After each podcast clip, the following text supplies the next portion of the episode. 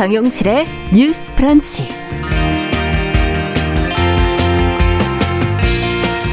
안녕하십니까 정용실입니다. 국민의힘 대선 주자 윤석열 전 검찰총장의 손바닥에 한자로 적혀 있던 왕자 한 글자가 이 대선판의 역술 주술 논쟁을 일으키고 있습니다. 당 안팎에서 지금 공방이 벌어지고 있는데요. 어떤 말이 나오고 있는지 이 상황을 또 어떻게 바라봐야 할지 생각해 보겠습니다. 네, 복지제도의 대표적인 사각지대로 꼽히고 있는 부양자 의무자 기준을 정부가 단계적으로 폐지해 왔는데요. 최근에 생계급여에 대한 부양 의무자 기준이 폐지가 됐습니다. 어떤 의미가 있는 것인지, 남은 과제는 무엇인지, 이 문제와 관련해 꾸준히 활동해온 시민단체 의견 들어보겠습니다. 10월 4일 월요일 정용실의 뉴스 브런치 문을 엽니다.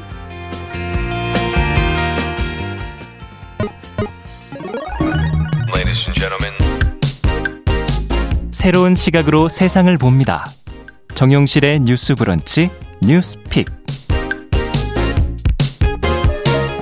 네, 정용실의 뉴스 브런치 어제 일요일 코너를 들어보셨는지 모르겠습니다. 뉴부심 뉴스 브런치 부설 심리연구소라는 제목으로 일요일 11시 5분에 또 여러분 찾아뵙고 있고요. 어, 뉴스 브런치 항상 유튜브와 콩 앱 열고 있습니다. 어, 둘 다 화면을 보시면서 라디오 이용하실 수 있습니다. 지금 유튜브로 한 430분 정도 들어오셨네요. 감사드립니다. 자, 첫 코너 뉴스픽으로 열겠습니다. 월요일, 수요일 이 두 분과 함께 합니다. 전혜연 우석대 개공 교수님 안녕하세요. 네, 안녕하세요. 전혜연입니다. 네, 전지현 변호사님 안녕하세요. 네, 안녕하세요. 네. 자, 앞서 말씀드린 지금 국민의힘 대선 주자들 사이에서 토론이 끝난 후에 지금 주술 논쟁이 벌어졌는데 어떤 상황인지부터 저희가 좀 정리하고 어, 한번 좀 고민을 해보죠. 이 문제에 대해서. 전혜영 교수께서 좀 정리해 주시겠어요? 네, 사실 대선이 다가오면, 어, 여의도에서 카더라 통신이 많이 나오긴 합니다. 어. 뭐 어떤 후보가 어떤 주술가를 만나서 어떤 걸 받았대더라. 뭐 심지어는 성형을 했는데 그게 뭐 예뻐 보이기 위해서 성형한 게 아니라. 뭐 눈썹 더하기도 네, 하고. 뭐 그런 이제 예. 소문은 많았습니다. 그런데 이게 이제 표면으로 드러난 적은 그렇게 많지 않았었는데, 네. 이게 토론회에서 느닷없이 하게 된 배경은요, 최근 TV 토론 화면에서 국민의힘 윤석열 후보의 손바닥에 한자 왕이 써져 있는 것이 잡혔었고, 어, 네티즌들과 일부 정치인들을 중심으로 이게 한 번이 아니라 예전에도 있었다라고 아. 논란이 이제 커진 겁니다. 당내에서 비판 여론이 나왔는데, 어, 지금 같은 후보이죠. 홍준표 후보가 어, 부적 선거 포기해라. 정치의 격을 떨어뜨리는 유치한 행동이라고 지적을 했고, 네. 유승민 전 의원은 뭐 최순실까지 소환을 해서 네. 오방색 타령하던 최순실 같은 사람과 무엇이 다르냐 이렇게 꼬집었습니다. 네. 물론 지금 이제 국민의힘이 오는 8일 2차 컷오프를 통해서 8명의 후보를 4명으로 이제 압축을 합니다. 그러다 그러네요. 보니 예. 뭐 후보들 간의 신경전이 가열돼서 그럴 수도 있지만 음. 어쨌든 이 논쟁이 국민의힘을 또 벗어나서 국민의 당에서도 비판 여론이 나왔는데 네. 안철수 대표가 어, 이번 대선이 과학 대 미신, 팩트 대 괴담, 해결사 대 선무당의 대결이 될 것이라면서 대한민국이 과학 정신에 기반한 합리성이 관철된 나라가 되길 바란다. 음. 이렇게 강조를 했고요. 민주당에서는 이 왕자가 어떤 정치 철학과 연관된 것이 아니냐적으로 비판을 했는데 어, 대통령은 왕이고 윤석열 후보의 정치 비전은 절대 왕정이냐 이렇게 지적을 했고 음. 정의당의 심상전 후보는 여러 번, 그러니까 한 번도 아니고 세 번씩 토론회 때마다 손바닥에 왕자 적고 나오는 것 좀 이성적이지가 않다. 음. 자기 체면으로 대통령이 되겠다는 자신감 부족이다. 이렇게 지적이 됐습니다. 그런데 네. 이게 이제 윤석열 후보 측의 해명을 좀 들어보니 네. 같은 아파트에 사는 지지자들이 토론이 있을 때마다 응원한다는 뜻에서 손바닥으로 적어준 거라고 음. 하고 이거 지우려고 했는데 잘 안 지워졌다. 네. 근데 논쟁이 지금 이제 부적 뭐 이른바 논란이었는데 이게 이제 개명 논란으로까지 이어졌어요. 무슨 논란요? 개명? 예, 이름을 바꾸는 것에 대한 아. 논란으로 또 이어졌는데 이 윤석열 후보 측에서 논평을 내면서 홍준표 후보를 겨냥해서 아. 홍준표 후보의 이름이 원래 판표였죠. 홍판표였는데 예. 이 홍준표가 음. 된 것은 어, 역수링에 지어진 것이다라고 했더니 홍준표 후보 또 측이 어떻게 반박을 했냐? 예. 이게 당시 검찰청 선도위원이었던 성명 철학자가 판과 뜻은 같으면서도 발음이 다른 준자라고 음. 고칠 것을 충고해 주는 과정이니까 같이 비교할 대상이 아니다라고 하면서 윤석열 전 총장의 그 부인 김건희 씨가 개명했다고 하는데 음. 그것 한번 따져볼까요? 라는 식으로 반격을 했습니다. 근데 사실 저도 이 소식을 전해드리긴 합니다만 예. 이 대선 후보 경선이라는 것은 대선 후보의 뭐 경제 철학, 정치 철학, 그렇죠. 외교안보 분야의 정책 예. 비전을 겨루는 장이어서 사실은 이게 좀 더 부각됐으면 어떨까라는 아쉬움이 있는데 맞아요. 어쨌든 정치권에서 워낙 논란이 되고 있는 이 부정 논란, 개명 논란 음. 어, 그리고 제가 방송에 언급하지 않겠지만 사실 뭐 무슨 색깔의 속옷 어쩌고 하는 속옷 논란까지 이어지고 있어서 아. 좀 비판적 시각으로 달아봤으면 합니다. 네. 이런 얘기까지 저희 방송에서 해야 되나 이런 생각이 들기도 하면서 어쨌든 왜 이 정치하고 주술과의 연결성 과거에도 뭐 지금 앞서도 얘기해 주셨듯이 카더라라는 소문으로라도 들리는 이유는 과연 무엇일까 이런 것도 궁금하기도 하고요. 앞서 얘기해 주신 것처럼 정책이나 본인의 자질 인품 이것으로 좀 경쟁해야 될 대선 후보들이 그것을 경쟁할 게 없는 건지 서로 어, 왜 주술 논쟁이 벌어지는지 이것도 궁금하기도 하고요. 두 분은 어떻게 이 사건을 보셨는지 좀 얘기 듣고 싶습니다.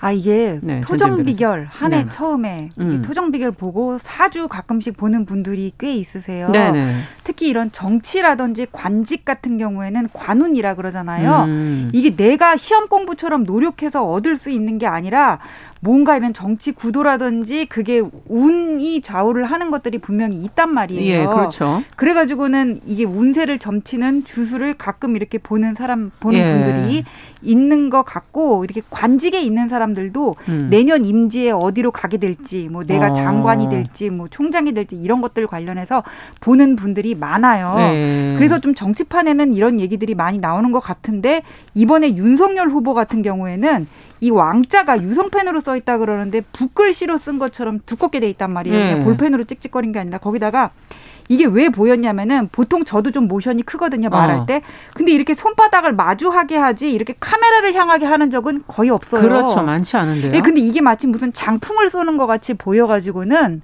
시청자들 눈에 더 띄인 게 아닌가 싶은데. 아.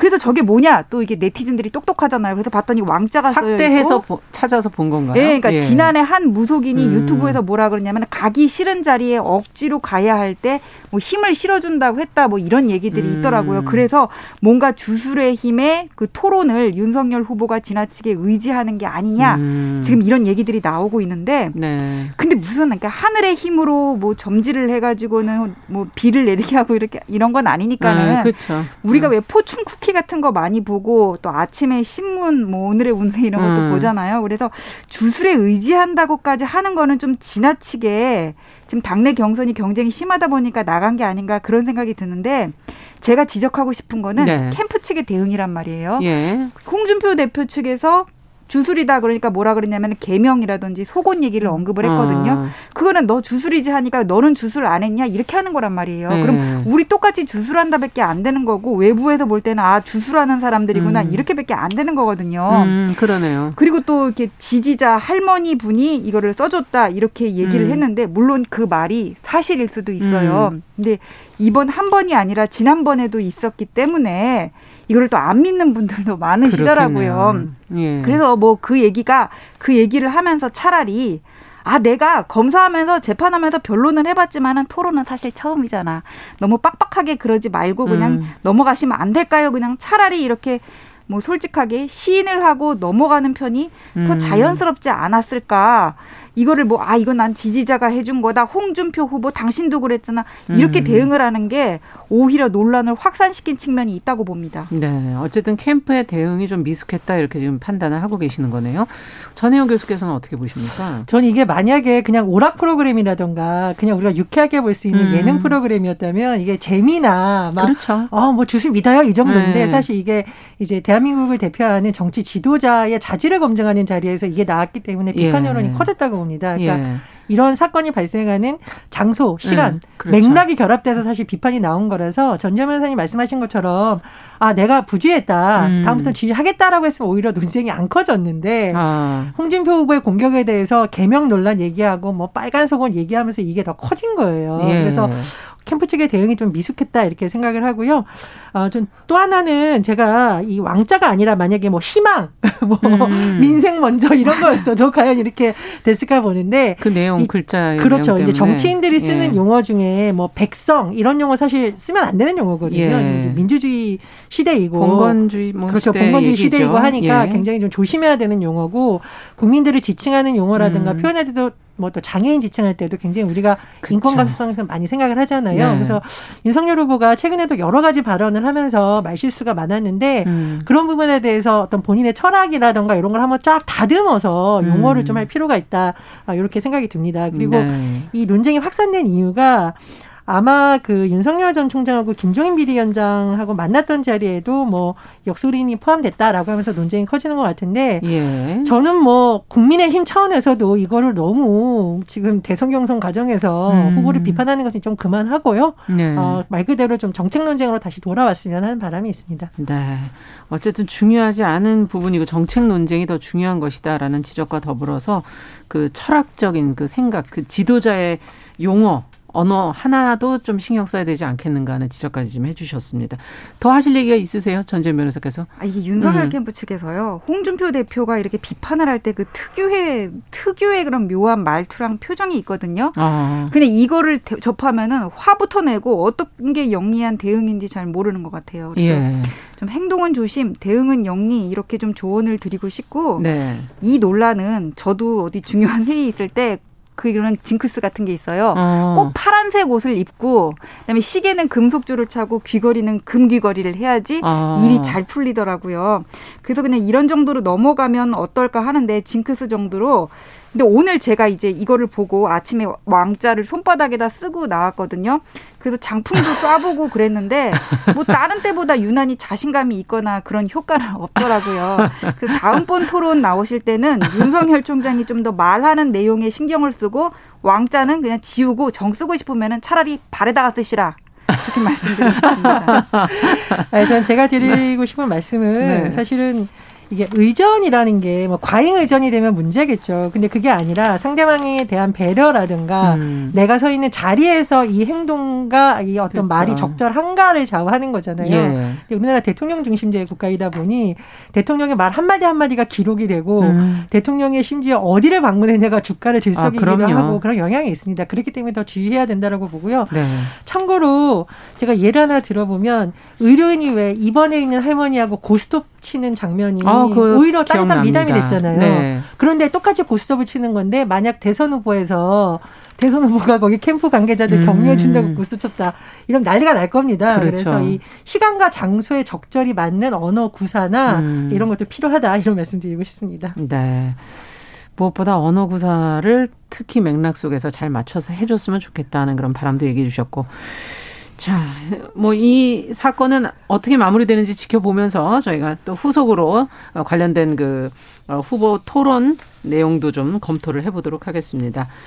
자, 두 번째 뉴스로 가보도록 하죠. 지금 강경화 전 외교부 장관이 국제노동기구 ILO의 차기 사무총장 선거에 지금 후보로 나섰다고 하는데 지금 노동계 반응은 그렇게 좋은 것 같지는 않아요. 좀 차갑 차가운 반응이다 이렇게 보도들이 나오고 있거든요. 왜 그런 건지 일단 관련 내용을 좀 점검해 보고 한번 살펴보겠습니다.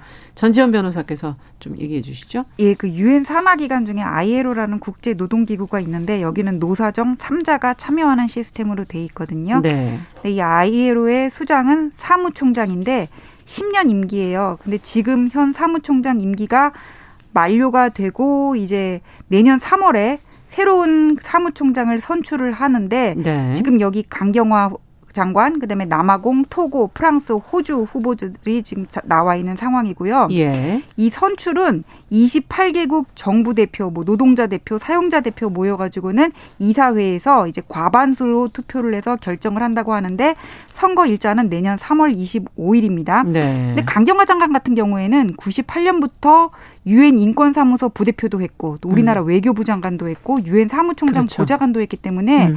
유엔 음. 내에서 인지도가 상당히 높아요. 음. 그다음에 아시아계 여성으로는 처음이고 만약에 정부 지원이 잘만 뒷받침만 된다면은 상당히 당선 가능성이 있다 이렇게 점쳐지고 음. 있는데 국제사회의 이런 시각과는 별개로 네. 국내에서 별로 시선이 그다지 곱지는 않은 거예요. 그러니까 물론. 전체는 그런 건 아니고는 네. 노동계랑 정의당의 비판이 있는데 3일날 민주노총 논평을 보면은 좀 과격하게 얘기를 했어요. 누울 음. 자리 보고 다리를 뻗어라 이렇게 얘기를 했단 말이에요. 그러면서 예.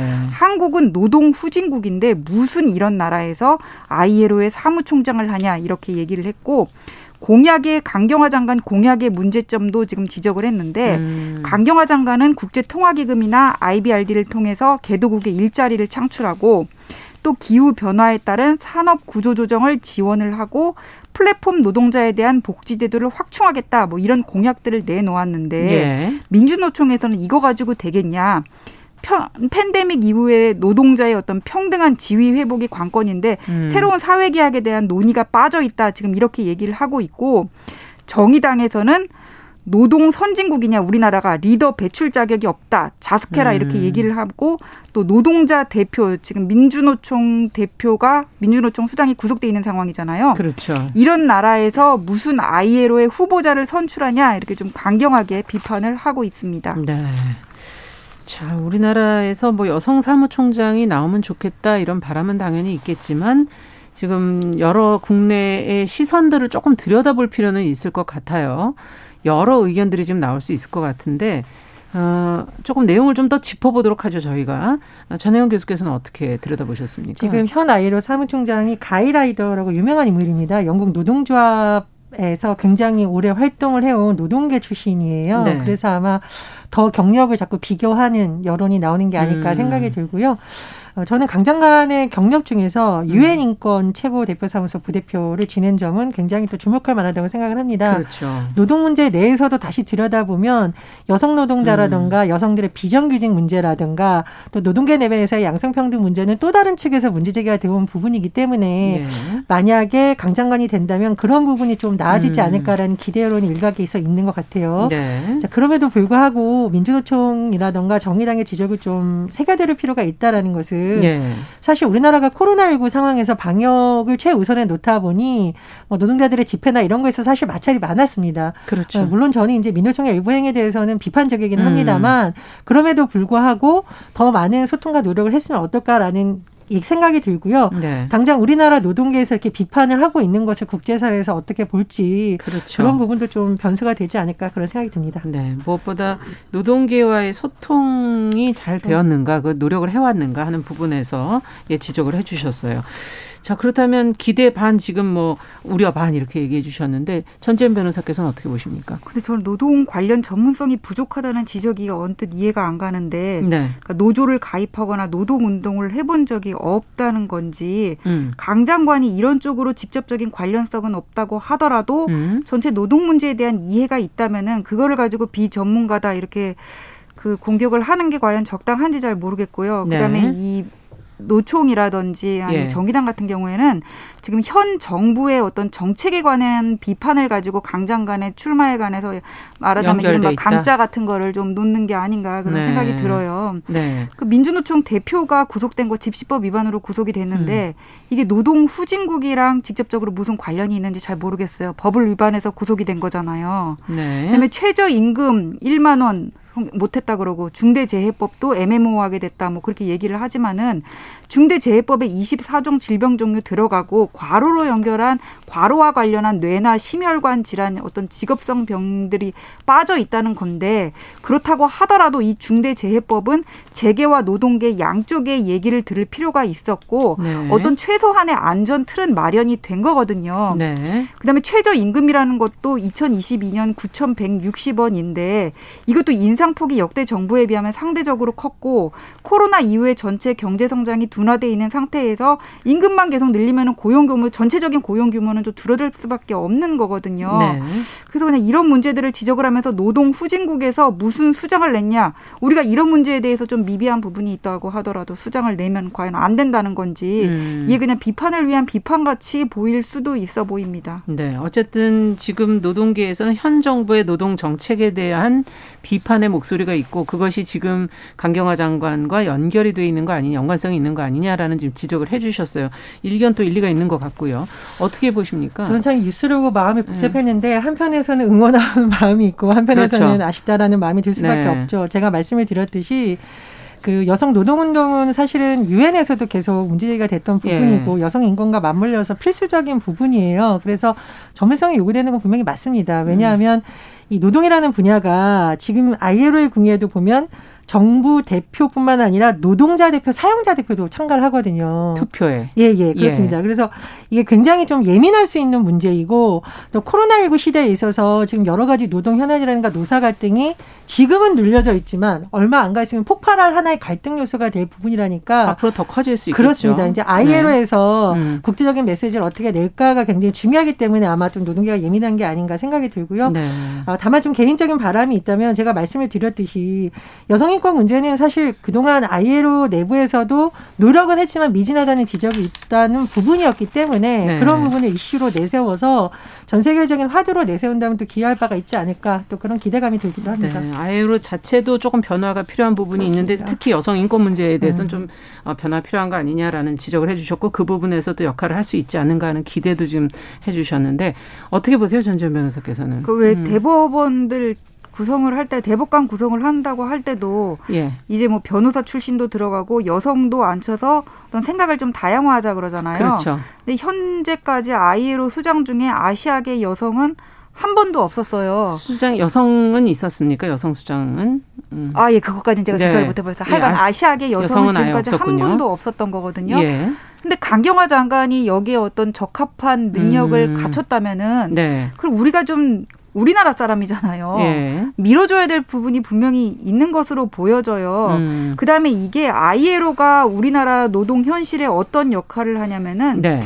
2014년에 이제 정교조를 법의 노조로 규정을 했을 때 예. 이게 정교조의 어떤 결사의 자유와 노동권을 침해한다고 음. 해가지고는 아이오엘에서 권고를 한 적이 아. 있었거든요. 예. 분명히 국내법으로 해결이 안 되는 부분에 있어서 어떤 국제 보편화된 잣대를 가지고 여기에 개입을 하고 시정을 할 수 있는 부분들이 있는데 음. 지금 우리나라 노동 현실에서 미비한 부분이 있을 때 ILO에 우리나라 수장을 안침으로써 개입을 할 수 있는 여지가 더 커지는 데 그렇죠. 이걸 우리나라는 이런 게 불만이어서 수장을 배출하는 것도 안 됐다 이렇게 가는 논리는 좀 보편적인 설득력은 떨어지는 게 아닌가 싶고 그냥 강경화 음. 장관이 됐으면 좋겠습니다.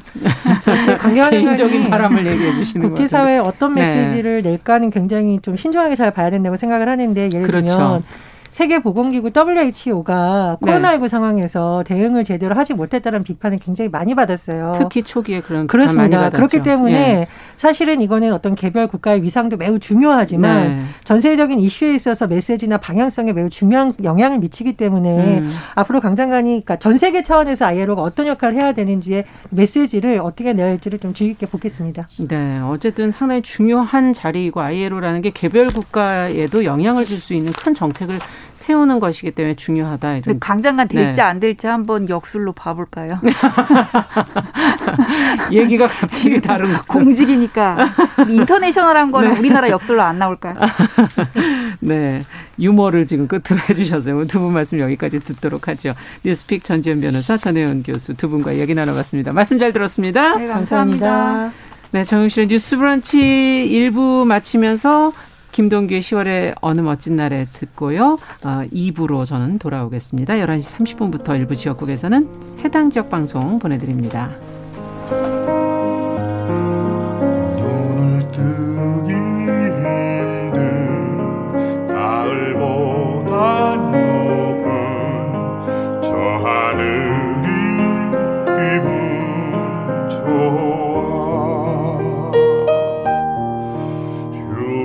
아 주.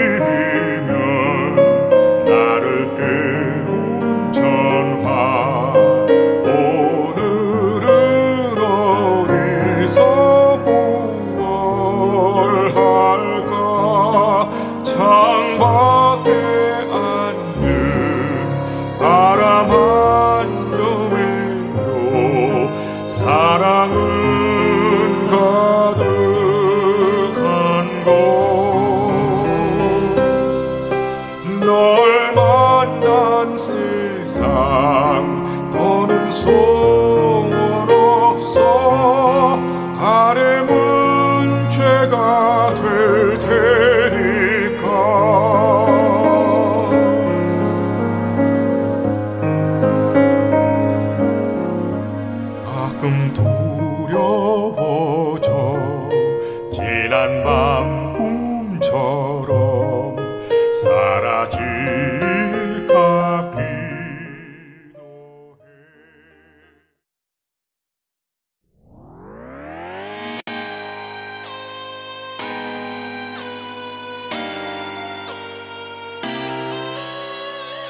어떤 사람들은 삼루에서 태어났으면서 자신이 삼루타를 친 것처럼 생각하며 살아간다라는 말이 음. 있어요. 3분 즉석카레 만들듯이 법안을 뚝딱뚝딱 잘 만들어내시는 분들이 왜 여기에 대해서는 음. 이렇게 직무유기를 하고 있을까 그런 문제가 들고 따끔하게 이 예. 여성 팬티에 달려있는 정체불명, 의미불명의 리본에 대해서 생각을 하게 됩니다. 도대체 이 아이는 왜 있는가? 경쾌하게 정말 그런가요? 외신도 당황한 거죠. 이 사건을 보고. 예. 도대체 한국에서 무슨 일이 벌어지고 있는 거냐. 음. 이거 한국의 성보수주의 때문 아니냐. 할 말은 하면서 같이 고민해 보면 고민해 보겠습니다. 세상을 보는 따뜻한 시선 정용실의 뉴스 브런치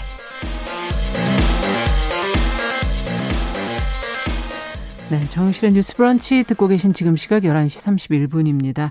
한 가지 이슈를 좀 집중적으로 들여다보는 월요 인터뷰 시간입니다. 오늘은 60년 만에 폐지가 된 생계급여 부양 의무자 기준에 관해서 좀 얘기를 해볼까 합니다. 그동안 이 부양 의무자 기준 때문에 어려움이 많다는 어, 지적들이 있었는데 어떤 어려움이 있었는지 또 남은 과제는 과연 없는지 어, 빈곤사회연대 김윤영 활동가와 함께 이야기 좀 나눠보겠습니다. 안녕하십니까? 네, 안녕하세요. 네, 반갑습니다. 그 노인과 장애인, 뭐 한부모 가구 등 저소득층에 대한 생계급여 부양 의무자 기준이 지금 이제 폐지가 됐는데 60년 만에 변화하다 이런 지금 보도들이 나오고 있거든요. 아, 직접 그 현장에서 보실 때는 어, 어떤 의미가 있다고 보시는지요? 네, 지금 부양의무자 기준이 생계급여에 한정해서 좀 큰 폭으로 완화 조치가 이루어졌습니다. 네. 그래서 정부에서는 이를 60년 만에 폐지다라고 표현을 하고 있는데 사실 다소 좀 어폐가 있긴 합니다. 왜냐하면 어, 법상 부양의무자 기준은 기초생활보장법에 여전히 남아 있고요. 예. 그런데 생계급여 부분에서 어 재산 9억 이상 그리고 연봉이 1억 이상 되는 부양의무자들을 제외한 예. 나머지 부양의무자를 가진 수급권자들에게 수급권을 보장하겠다라는 이야기이기 때문에 음. 어, 큰 폭의 완화이기는 하지만 완전히 폐지됐다라고 보기에는 조금 어려운 한계가 있어요. 네. 그럼에도 불구하고 이렇게 변화할 때 기존 사각지대의 상당 부분이 해소된다라는 것도 맞긴 하기 때문에 부양의무자 기준이 계속해서 축소되어가는 과정이라고 할 수 있을 것 같습니다. 네. 그 부양의무자 기준 이 기존의 빈곤 사각지대를 만들어 왔었던 문제라든지 음. 그리고 어, 복지 제도가 사실상 빈곤의 대물림을 좀 방치하게 하는 그런 제도로서 아, 어, 있었다라는 것을 고려해 볼때 네. 폐지가 되어 간다는 사실 자체는 좀 반갑게 받아들일 수 있을 것 같습니다. 네. 어쨌든 전체로 봤을 때 부양 의무자 기준이 폐지라기보다는 좀 축소로 판단을 하고 계시는 거군요. 지금 생계 급여에 한해서 지금 이제 얘기를 해 주셨는데 이 부분 의료 급여랑 이게 두 가지로 있는 겁니까? 어떻게 되어 있습니까? 기초생활보장제도에는요, 네. 생계급여, 의료급여, 주거급여, 주거급여. 교육급여. 아, 네. 네. 크게 이렇게 한 네 가지 정도가 있고요. 예. 여기에 이제 생계의료급여 수급자의 경우에는 뭐 장제급여라든지 해상급여처럼 아이를 낳거나 예. 아니면 사망했을 때 급여들이 있어요. 예. 크게 보면 이렇게 네 가지 급여가 있는데 꾸준히 부양의무자 기준은 폐지가 되어 왔습니다. 음. 2015년에는 교육급여에서 부양의무자 기준이 폐지가 됐고요. 네. 2018년에는 주거급여에서 폐지가 됐습니다. 예. 근데 이번 생계급여 같은 경우에는 앞서 설명드린 것처럼 다소 다르게 완전히 폐지는 아니고 일부. 아주 예, 상층부에 대해서는 남겨놓고 좀 폐지가 되는 형식으로 이루어지게 되었는데요. 예. 지난 겨울에 그 송파구에서 돌아가셨던 그 어머니에 대해서 혹시 기억나죠? 기억하시는 네. 예, 이수역에서 노숙을 하던 아들이 발견되면서 이제 어머니의 5개월 지난 시신이 그렇죠. 발견되는 사건이 있었는데요. 이분들 같은 경우에도 생활이 굉장히 공공했지만 어, 생계급여와 의료급여는 받지 않고 있는 주거급여만 받는 수급자였습니다. 아. 왜냐하면 부양의무자 기준 때문이었는데요. 네. 저희가 부양의무자 기준이라고 하면 보통 자녀들의 부양을 받지 못하는 노인의 문제를 생각하기 쉽지만 예. 사실 현실 속에서 문제는 훨씬 다양하게 이루어, 일어나고 있습니다. 음. 예를 들어서 이들 가구와 같이 어, 이, 이혼을 한 전 남편이 부양의무자가 되는 경우인데요. 그러네요. 보통 이혼한 음. 전 남편이 부양의무자가 된다는 것은 좀 이해가 되지 않지만 내가 수급 신청을 하는 자녀가 그 자녀의 아버지가 되는 것이기 때문에 그렇죠. 일순간의 관계를 맺고 있어서 부양의무자가 됩니다. 네. 그래서 이런 관계에서는 흔히 연락이 가는 것을 원하지 않아서 급여를 신청하지 않게 되는 이런 문제가 많이 발생하는데요. 아. 사실 이게 부양의무자 기준이 만들어내는 가장 핵심적인 사각지대 원인 중에 하나기도 했죠. 예. 그러니까 그 부양의무자에게 충분한 부양 능력이 없거나 실제 부양하지 받고 있지 않다라는 걸 입증할 수 있는 경우에도 일단 연락이 가서 내 주소가 드러나거나 그렇죠. 나의 경제 상황 이 나타나는 것 이게 가족들에게 알려지는 걸 좀 꺼리는 경우들이 많이 있거든요. 네. 근데 이제 기초생활보장제도가 원래는 최저생계비 미만으로 생활하는 모든 국민에게 인간다운 삶을 보장하겠다라고 음. 하면서 출범을 한 제도인데 예. 나의 소득이나 재산과 관계없는 음. 어, 조건들 때문에 수급에서 탈락하거나 수급비가 삭감되는 이런 문제를 겪고 있는 사람들이 음. 굉장히 많았다라는 점이 좀 중요한 어, 문제인 것 같습니다. 그러네요. 그래서 예. 말씀드린 것 같은 그 어머니와 같이 예. 굉장히 많은 사람들이 목숨을 잃거나 음. 아니면 급여의 부족 때문에 좀 건강하지 못한 삶을 이어갈 수밖에 없었거나 이런 문제가 지속되어 왔습니다. 네. 그, 그동안에도 많은 보도를 통해서 지금 부양의무자 기준의 문제점들이 이제 많이 보도가 됐었는데 저희가 그래도 또 놓치고 있는 생계급여에서의 이 부양 의무자 기준이 적용되면서 피해를, 어려움을 겪으셨던 분들은 어떤 사례가 또 있을까요? 그. 부양의무자 부양의무자 기준 때문에 음. 피해를 입게 되는 또 대표적인 경우 중에 하나는 장애인분들을 생각할 수 있을 것 같은데요. 네. 이제 가- 많은 가족들이 시설에 장애인을 보낸다든지 이런 경우들이 많이 있어요. 왜냐하면 사실 한국 사회 복지제도가 음. 가족 돌봄만으로 장애인이나 노인에 대한 책임을 좀 떠넘기고 있기 그렇죠. 때문이겠죠. 네. 그래서 탈시설을 하려는 장애인분들이 시설 밖으로 나오면 다시 부양의무자 기준 조항 에 걸려서 아. 탈시설을 하지 못하게 되는 이런 경우들도 있- 있었는데요. 네. 그러니까 장애인분들에겐 사실 개인의 자유를 심대히 제약하는 요건으로도 자리 잡고 있었던 있죠. 거죠. 예. 네. 이런 문제들 역시 여전히 좀 한켠에 남아 있다라는 것도 생각해 볼 수 있을 것 같습니다. 네. 지금 앞서 이제 부모 또는 자녀 가구의 그 연소득이 1억 원을 넘거나 9억 원을 초과하는 재산을 소유한 경우에는 일단 생계 급여 대상에서 지금 제외되는 예외 조항이 남았다라고 얘기를 해 주셨는데 이것도 폐지돼야 된다고 보십니까? 어떻게 보십니까? 이거는. 네, 사실 이 문제 때문에 만들어지는 사각지대가 좀 여전히 있습니다. 제가 아까 말씀드린 것처럼 시설에서 나오는 장애인분 같은 경우에도 이미 비슷한 일을 겪고 계신 분이 계신데요. 네. 이제 뭐 9억 원을 초과하는 재산 1억이 넘는 소득이라고 하면 굉장히 많은 것으로 그러니까요. 일단 좀 생각이 되기 때문에 이 정도면 부양할 만하지 않나라고 예. 생각하실 수도 있어요. 그런데 문제는 그런 상황에서도 실제 부양을 받지 못하는 경우들이 많이 있다는 겁니다. 어떤 경우인가요? 음. 어, 뭐, 오랫동안 서로 얼굴을 보지 않고 아, 살아왔다든지, 네. 아니면 이미 가족 관계가 좀 파탄난 경우라든지, 예. 아니면, 어, 당장 뭐, 뭐, 자산으로 내가 살고 있는 집은 있지만, 이 집이 그 것이. 공시지가로 뭐 9억 원을 넘어가기는 네. 하지만, 뭐 거기엔 부채도 있고 나는 소득이 별로 없기 때문에 음. 다른 사람 부양할 수 없다라고 얘기하는 경우도 생길 수 있겠죠. 아까 음. 말씀드렸던 그 장애인 당사자분 같은 경우에도 바로 그 경우에 해당하는 그렇군요. 경우고요. 그래서 이렇게 가족 관계는 사실 굉장히 복잡합니다. 그리고 각각의 가족들의 사정도 그렇군요. 대단히 복잡하죠. 근데 이렇게 가족 관계에 개입하는 방식으로 제도가 만들어져 있는 것 자체가 좀 문제라고 음. 생각이 들어요. 개인으로 문제를 풀어가야 되는 거라고 보십니까? 그러면?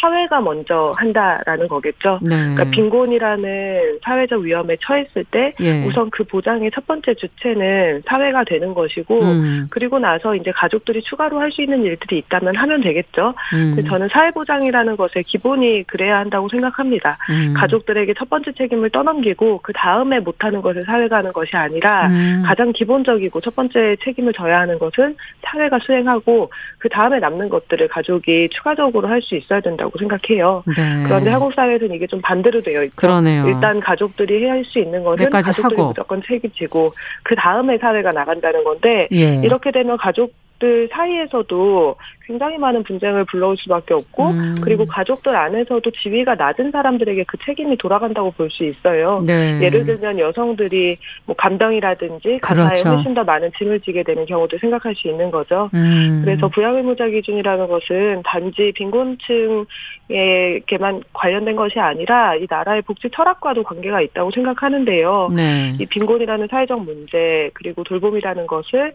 국가와 사회가 먼저 책임진다라는 기본을 세우기 위해서 부양의무자 음. 기준 완전 폐지는 반드시 필요하다고 생각합니다. 네. 정말 가족 관계라는 것이 어떻게 형성돼 있는지는 밖에서 볼 수도 없고 사실은 굉장히 복잡 미묘한 것이다라는 지적이 어, 참 와닿고요. 딴 것보다 사회가 어쨌든 위험 보장을 우선해야 한다라는 지적도 중요한 것 같습니다.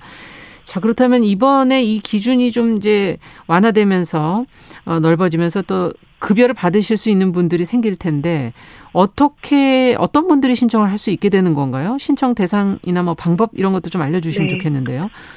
일단 생계급여, 의료급여, 주거급여 전부 다 네, 선정 기준이 다르거든요. 아. 대단히 좀 복잡합니다. 그렇군요. 그렇기는 한데 각각의 급여 역할을 기억하시면 조금 쉬울 것 같아요. 예. 생계급여는 당장 생활비를 보조하는 목표를 가지고 있고요. 예. 의료급여는 아플 때 병원을 갈 수 있게 하는 권리라고 볼 수 있고요. 네. 주거급여는 월세를 보조하는 건데요. 일단 자신이 같이 살고 있는 가족들과 소득과 재산을 합해서 선정 여부를 결정한다는 것을 기억하시면 좋습니다. 네. 그래서 혼자 살고 있는 가구인가 뭐 둘이 사나 셋이 사나에 따라서 또 기준이 각각 다른데 음. 이번에 기준이 완화된 생계급여의 경우에는 1인 가구 기준으로 54만 8천 원이거든요. 네. 그래서 내가 한 달에 버는 소득이 이것에 미치지 못한다라고 음. 할때 신청을 좀 고려해 보실 수 있을 것 같습니다. 네. 뭐 2인 가구는 92만 6천 원이고 뭐 이런 식이고요. 의료급여는 그보다 조금 더 높습니다. 음. 그래서 이게 소득이라고는 말씀드렸지만 사실은 소득 인정액이라는 개념이어서 그건 일정 기준을 어떤 차이가 있나요? 소득 인정액은? 재산에 대해서도 소득으로 또 환산을 아. 해주는 규정이 있거든요. 예. 그래서 이게 뭐 어, 대도시 기준으로는 6,900만 원이 가구당 기본 재산액이에요. 음. 네. 이 6,900만 원을 초과하는 재산에 대해서는 각각의 소득 환산율에 따라서 환산을 하고 있습니다. 음. 이게 사실 6,900만 원 지금 대도시에서는 뭐 전세는커녕 월세 보증금으로도 그렇죠. 조금 부족할 힘든 수 있는- 액수죠. 네, 그렇죠. 그래서 이 정도의 금액이다 보니까 너무 많은 또 실질적으로 빈곤을 겪고 있음에도 불구하고 이 기준 아. 안에도 들어가지 못하는 사람들을 낳고 있다라는 비판도 있고요. 아. 이런 문제를 좀 개선하기 위해서도 노력하고 있습니다. 네, 그렇군요.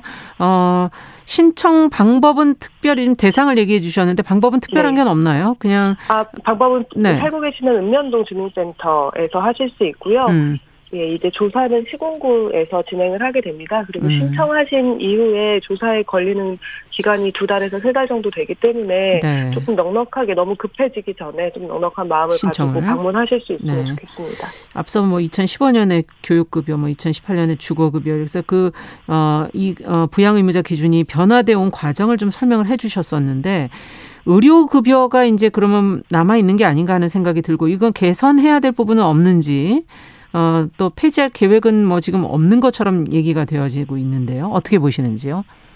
그 저희가 2012년에서 2017년 사이에 광화문에서 부양의무자 기준 폐지를 위한 농성을 했었어요. 네.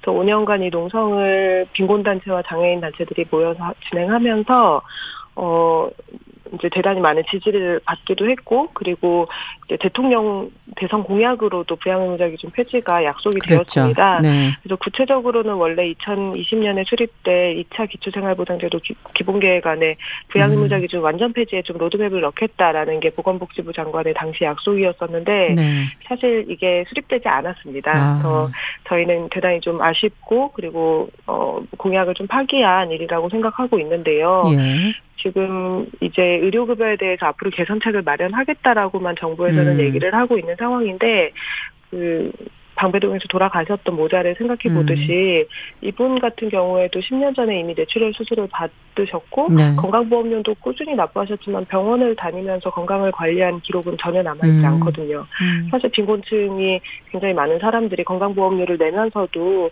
병원에 갈 엄두를 내지 못하고 있는 게 현실이에요. 네. 그래서 이런 현실을 좀 고려해서 의료급여의 부양의무자 기준 폐지는 어, 건강과 생명이라는 인간의 음. 굉장히 중요한 권리를 의 기본을 세우는 일이다라는 긴장감을 가지고 빠른 시일 내에 부양의무자 기준 네. 폐지가 시행돼야 된다고 생각합니다. 네. 무엇보다 공약 사항인데 이행되지 않았다라는 것에 대해서 무거운 책임감을 느껴야 할 때라고 생각하고 있습니다. 네. 오늘 말씀 여기까지 듣겠습니다. 말씀 잘 들었습니다. 네, 감사합니다. 네, 월요 인터뷰 빈곤 사회연대 김인영 활동가와 함께 부양 의무자 기준 폐지에 대한 의견 들어봤습니다.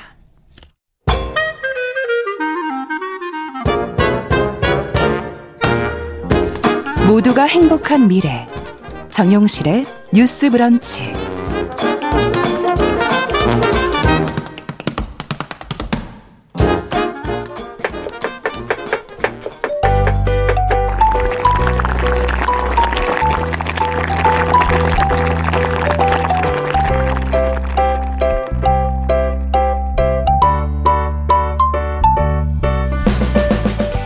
네, 건강한 식탁 시간입니다. 오늘도 홍신의 요리연구가 자리해 주셨습니다. 어서 오십시오. 안녕하세요. 오늘은 무화과 얘기를 해보자고 하셨는데. 네, 요즘에 굉장히 많이 눈에 보이지 않나요? 무화과? 아니 한창 나왔다 이제 끝날 때 아니에요?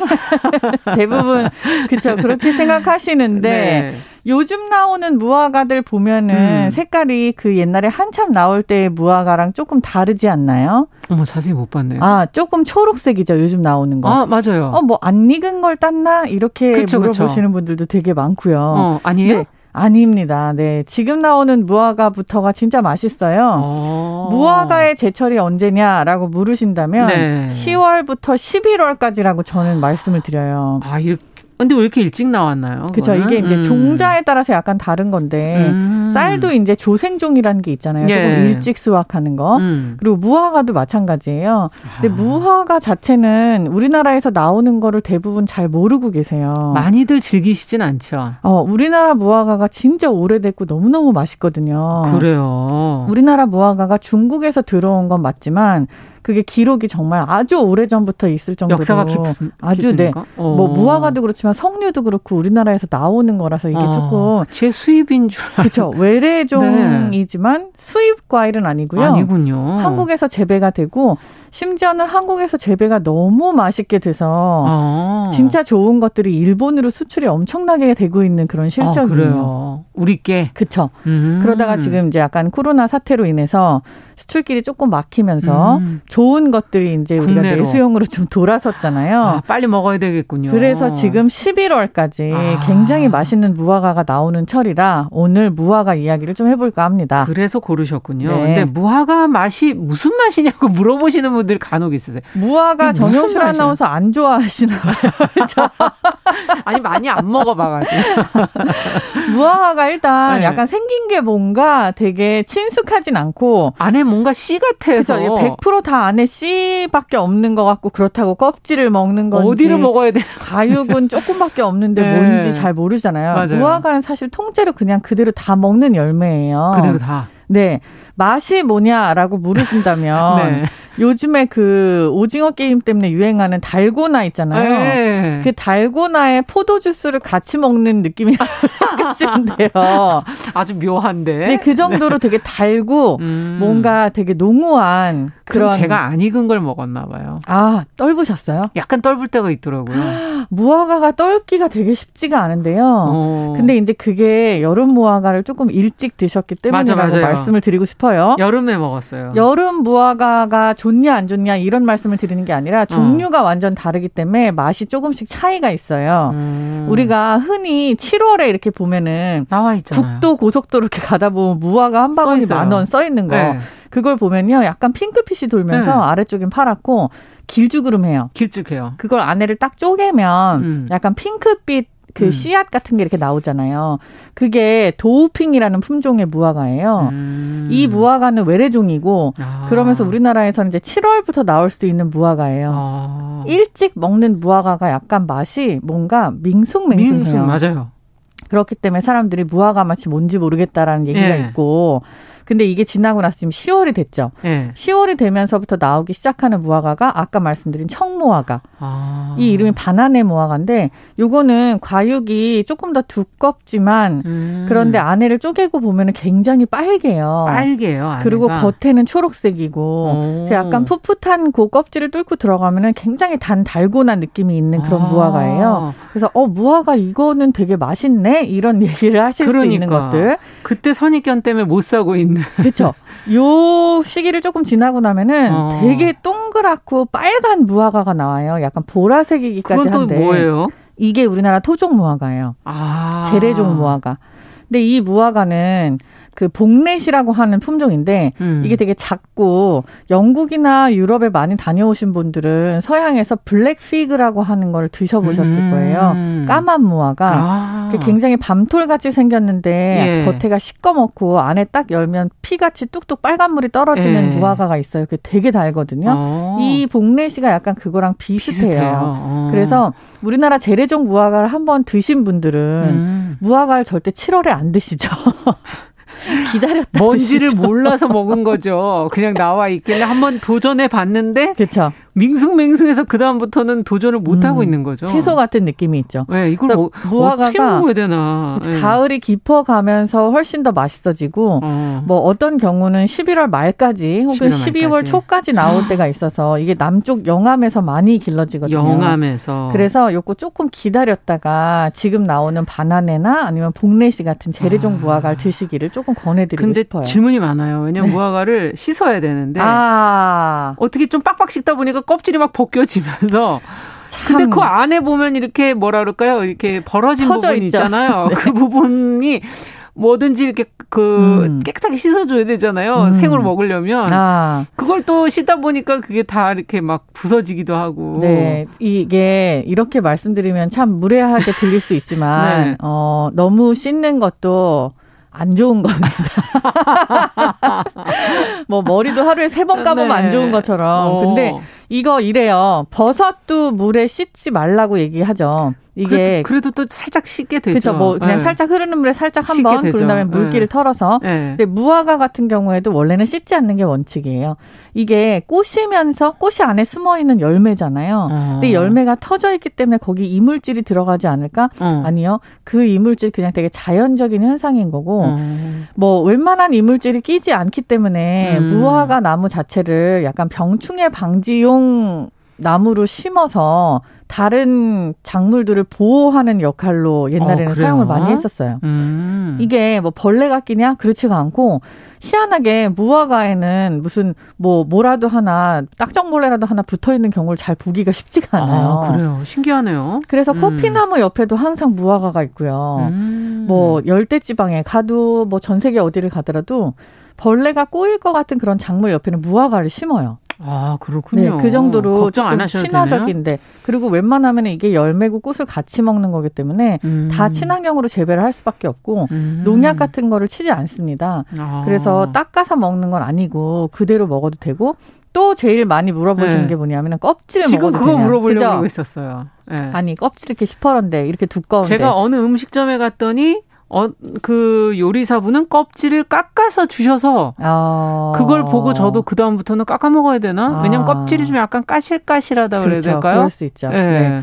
그거는 이제 그런 느낌을 싫어하시는 건 개인적인 취향입니다만 음. 껍질까지 드시는 게 원래 맞고요. 아. 껍질에 독이 있다 이런 얘기가 있는 게 방금 제가 말씀드린 병충해를 예방하는 그런 나무라서 아. 이게 약간 뭔가 뿜어내는 게 남다른 그런 성분이 있는 거죠. 음. 그렇지만 모든 식물과 모든 새싹에 다 독이 있잖아요. 아, 그런가요? 그거를 사람들이 음. 먹고 충분히 소화할 수 있는 양이기 때문에 음. 우리는 그걸 그냥 그대로 즐길 수가 있어서 껍질은 드셔도 됩니다라고 자신 있게 말씀을 드리고 예. 꼭 닦아야 되냐? 그렇지 않다. 하지만 제가 무화과를 세척하는 방법은 물이 아니고요. 그러면 키친타올. 네. 키친타올로 겉에 묻어 있는 뭐 말씀하신 것처럼 뭐, 인공적인 예. 먼지라든지 뭐 이런 게 있을 수 닦고. 있어요. 그런 것들 보고 닦고 예. 털어내고 그리고 밑에 터져 있는데 안에 음. 실제로 뭐가 들어가 있는지 그런 걸 육안으로 확인하고 음. 그냥 드시는 게 제일 좋아요. 자, 어떻게 먹어야 되냐? 이걸 또 음. 많이 물어보세요. 뭐 과일처럼 먹는 거냐? 그쵸. 아니면은 뭐 요리에 넣어서 먹는 거냐? 맞아요. 무화과를 어떻게 먹어야 되냐? 예. 이거 제일 맛있게 먹는 방법은 사실 따서 생으로 먹는 게 제일 맛있어요. 생으로. 우리가 뭐 케이크 집이라든지 디저트에 아, 보면 맞아. 항상 올라가 그쵸? 있더라고요. 생으로 그냥 잘라서 이렇게 올라가 네. 있잖아요. 모양도 예쁘지만 맛 음. 자체가 있어서 그리고 되게 재미있는 게 재배가 되는 작물이 진짜 많잖아요. 그래서 사시사철 다 나올 수 있고 음. 무화과가 그게 안 돼요. 음. 그렇기 때문에 무화과는 철이라는 게 있어서 저- 우리가 막 보관이 좀 어렵군요. 보관도 어렵고 보관은 음. 무조건 3, 4일 이상은 되지가 않고요. 아. 그래서 되게 귀한 과일인 건데 이거는 생으로 먹었을 때 제일 맛있다 이렇게 네. 자신 있게 말씀을 드리지만 어떻게 보면은 보관하다가 조금 물러 터지고 그런 거 어떻게 해요? 그러면 이거를 끓이셔야 되는데 무화과로 잼을 만들어도 물론 맛있지만요. 어. 이거보다 제가 권해드리고 싶은 거는 집에 남는 와인이 있을 거예요. 네. 아니면은 뭐 남는 맥주도 괜찮고 있죠. 그런 것들. 그런 술을 넣고 이거를 묽게 한번 끓이세요. 음. 그런 다음에 다 조금 끓고 나면은 설탕을 한 두어 스푼을 넣고 네. 거기다 소금을 두 꼬집을 넣어서 간을 하세요. 예. 이렇게 한 거를 소스처럼 가지고 있다가 냉장고에 넣어두시면 이게 아, 소스를. 뭐, 예, 상하거나 그러지 않거든요. 예. 이미 과일 당이 있는데 또 설탕이 들어가고 음. 술이 있으니까 그렇죠. 요거를 고기 찍어 드시는 거예요. 무슨 고기? 오리고기, 돼지고기, 뭐 소고기 다 좋은데 특히 삼겹살하고 이게 굉장히 잘 어울려요. 삼겹살. 우리 왜 한동안 와인 삼겹살도 어, 되게 그쵸, 유행했잖아요. 그쵸. 그쵸? 예. 근데 이 와인 삼겹살 같은 느낌에 달짝지근한 무화과 느낌이 있어서 아. 그걸 소스처럼 소금 조금 해가지고 같이 찍어 먹으면은 삼겹살이 한 10점 먹으면 느끼하다 하시는 분이 10점 뒤에 이거 한 번 찍어 드시고 리셋. 또다시 10점을 먹을 수 있는. 이야, 그렇군요. 네. 네. 상큼한 소스가 됩니다. 네, 돼지고기하고 잘 어울린다. 아주 잘 삼겹살. 어울립니다. 네. 그러면은 어 건조하게 말린 무화과 그쵸. 있더라고요. 말린 무화과를 음. 그 베이킹 하시는 분들은 좀 사용을 하시는데 그거 동그란 것들은 대부분 다 음. 이스라엘산이에요. 음. 우리나라 말린 무화과가 지금 가을에 무화과 나오는 철 아닐 때는 많이 판매를 하는데 그렇군요. 대부분 청무화과, 바나나 무화과를 말려서 쓰거든요. 아. 색깔이 너무 예뻐요. 요걸 토핑으로 그냥 아작아작 과자처럼 드시는 것도 아. 방법이에요. 무화과를 좀 많이 드셔주세요. 네, 제철이라고 하니까 한번 도전해 봐야겠습니다. 오늘 방법 알려주셔서 건강한 식탁 홍신의 요리연구가와 함께했습니다. 말씀 잘 들었습니다. 감사합니다. 네, 정용실의 뉴스 브런치 월요일 순서도 같이 인사드리고요. 저는 내일 오전 11시 5분에 다시 뵙겠습니다. 감사합니다.